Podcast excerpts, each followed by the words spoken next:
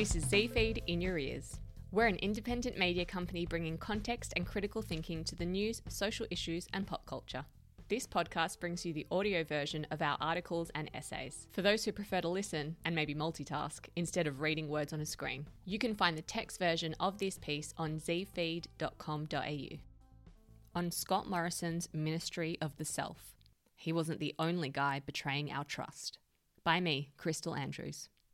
At its core, the news about Scott Morrison subverting Australian democracy in a time of crisis is a story about secrets and power. While the focus is understandably on Morrison, he's not the only character who was willing to betray your trust for his own gain.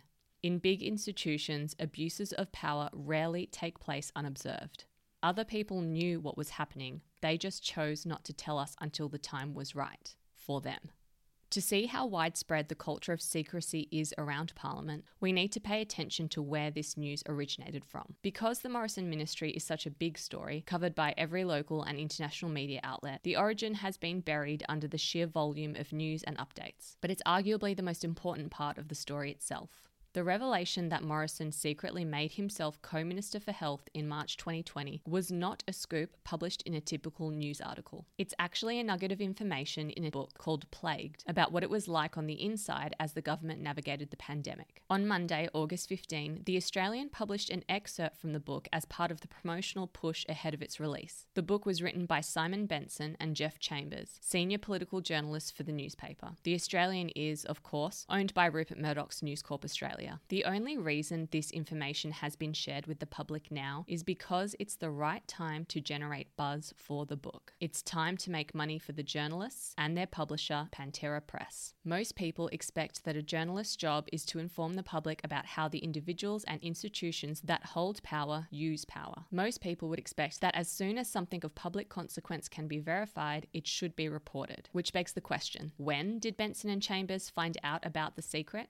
And how long did they wait to tell us? In his press conference on Wednesday, August 17, Morrison kind of gave us the answer. He confirmed that he directly told the journalists about appointing himself health minister in interviews that were conducted at the time, contemporaneous interviews that were done over the course of the pandemic. Reading between the lines, it suggests Benson and Chambers have known for a long time, potentially as early as March 2020. Given how long it generally takes for a book manuscript to go through the editing, printing, and distribution process, process, it's safe to assume they knew long before the election in May 2022. Sky News anchor Kieran Gilbert tweeted that senior Liberals said if they'd known before the election, they would have forced Morrison out of the leadership. Withholding the information and doing so for their own commercial benefit changed things for the public in direct and indirect ways. In fairness to the authors, they weren't the only ones who knew before the rest of us. Here's a list of the others who knew that the Prime Minister was behaving like an autocrat. Governor General David Hurley, who was the only other person confirmed to have known about all five self appointments because he signed them off. In a statement released on Wednesday, August 17, Hurley said he simply followed the process in place, that his role is not to advise the PM, and that he had no reason to believe any of it was being done in secret. Then Attorney General Christian Porter knew about the initial health minister agreement because he provided the legal advice that made it possible. Some ministers and other politicians also knew. Greg Hunt, Keith Pitt, and Barnaby Joyce each knew about at least one, but not all, of the appointments. John Kunkel, Morrison's chief of staff, and likely a very small number of other political staffers and advisors would also have known. Of course, the authors, Simon Benson, who is the political editor of The Australian, and Geoff Chambers, the chief political correspondent of The Australian, both knew, and presumably a handful of editors, marketers, and other staff at book publisher Pantera Press. This list of maybe 15 people is certainly incomplete. Some names will never be revealed.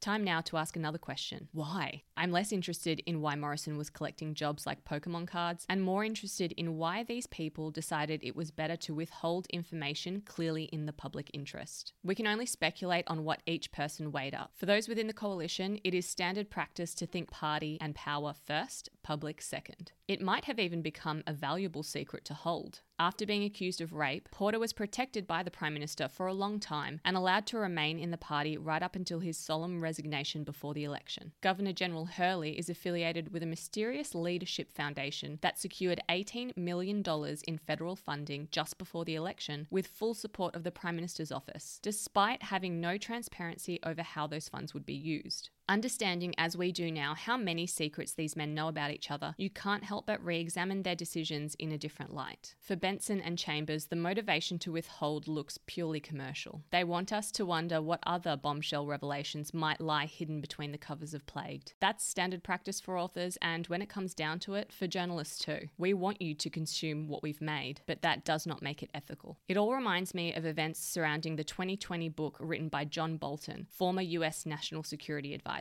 The first impeachment trial of then President Donald Trump charged him with an abuse of power, claiming he withheld aid from Ukraine to pressure them into digging up dirt on Joe Biden. The Democrats wanted Bolton to testify, as he would have been in the room for many of these conversations. Bolton refused, only to release a book containing details of the specific meetings in question. The title he chose for this book is particularly gross. It's called The Room Where It Happened. The reason this story is so stunning isn't because Scott Morrison did something terrible. That's almost expected. But seeing the extent of the secrecy within the entire system laid bare is shocking. These covert moves and secrets kept are what allow someone like Morrison to move through the ranks of the corporate world, then politics, to the highest, most powerful positions. The individuals who earn their power through dishonest and self serving means cause real world hardship and pain for the public. It's not a one off. It does not matter if we change these particular laws to prevent a repeat. The culture of secrecy in Parliament is upheld by an entire network of people who ask us to trust them. They've all let us down and put us at risk.